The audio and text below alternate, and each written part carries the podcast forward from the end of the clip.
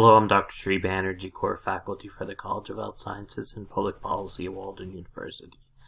And in this talk, what I'm going to do is I'm going to try to show you um, a step-by-step process from um, all of the data sets that are available um, within the CDC website and then go through that process and then show you how to um, uh, how to finagle um, the data within SPSS.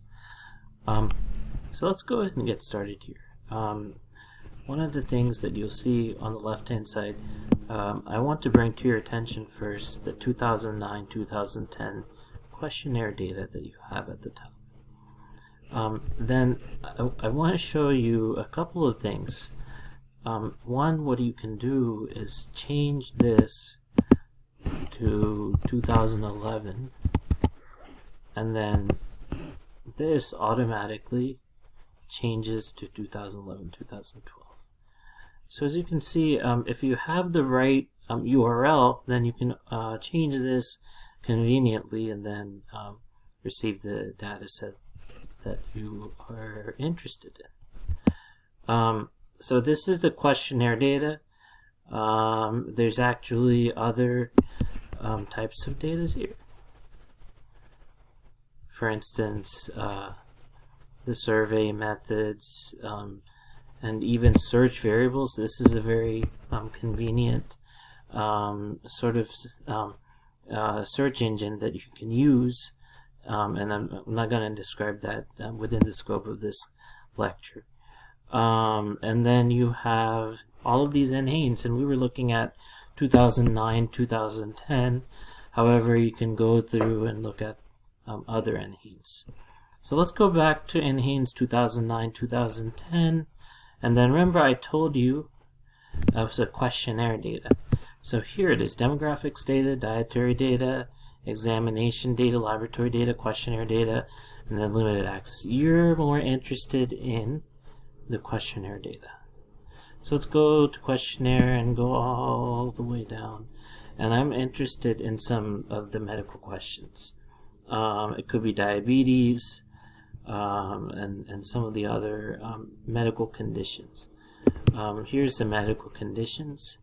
And you can go through and look at cancer, for instance. Um, I can look at cancer.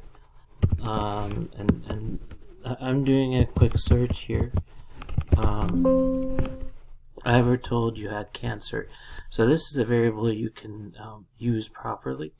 Um, and then you can also use this for um, uh, getting rheumatoid arthritis, liver conditions, things like that. So in this, this is like a code book over here.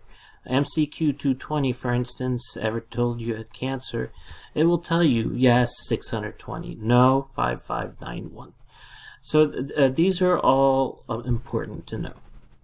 So the last thing I'll show you is how to do um, a download of, of the data set. So health insurance, I want to know health insurance data. So here we go. You just downloaded the health insurance data. Now this is in SAS format. So you want to change from SAS format to SPSS. So how you do this is you have health insurance information up there and then you have in downloads actually you have this um, already there. So see in downloads, then you um, drag this to SPSS. And once you do so, um, you actually have the data set here. And this is the variable view and the data view.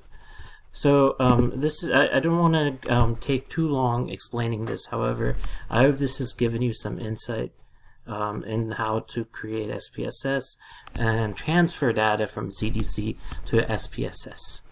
Thank you for listening.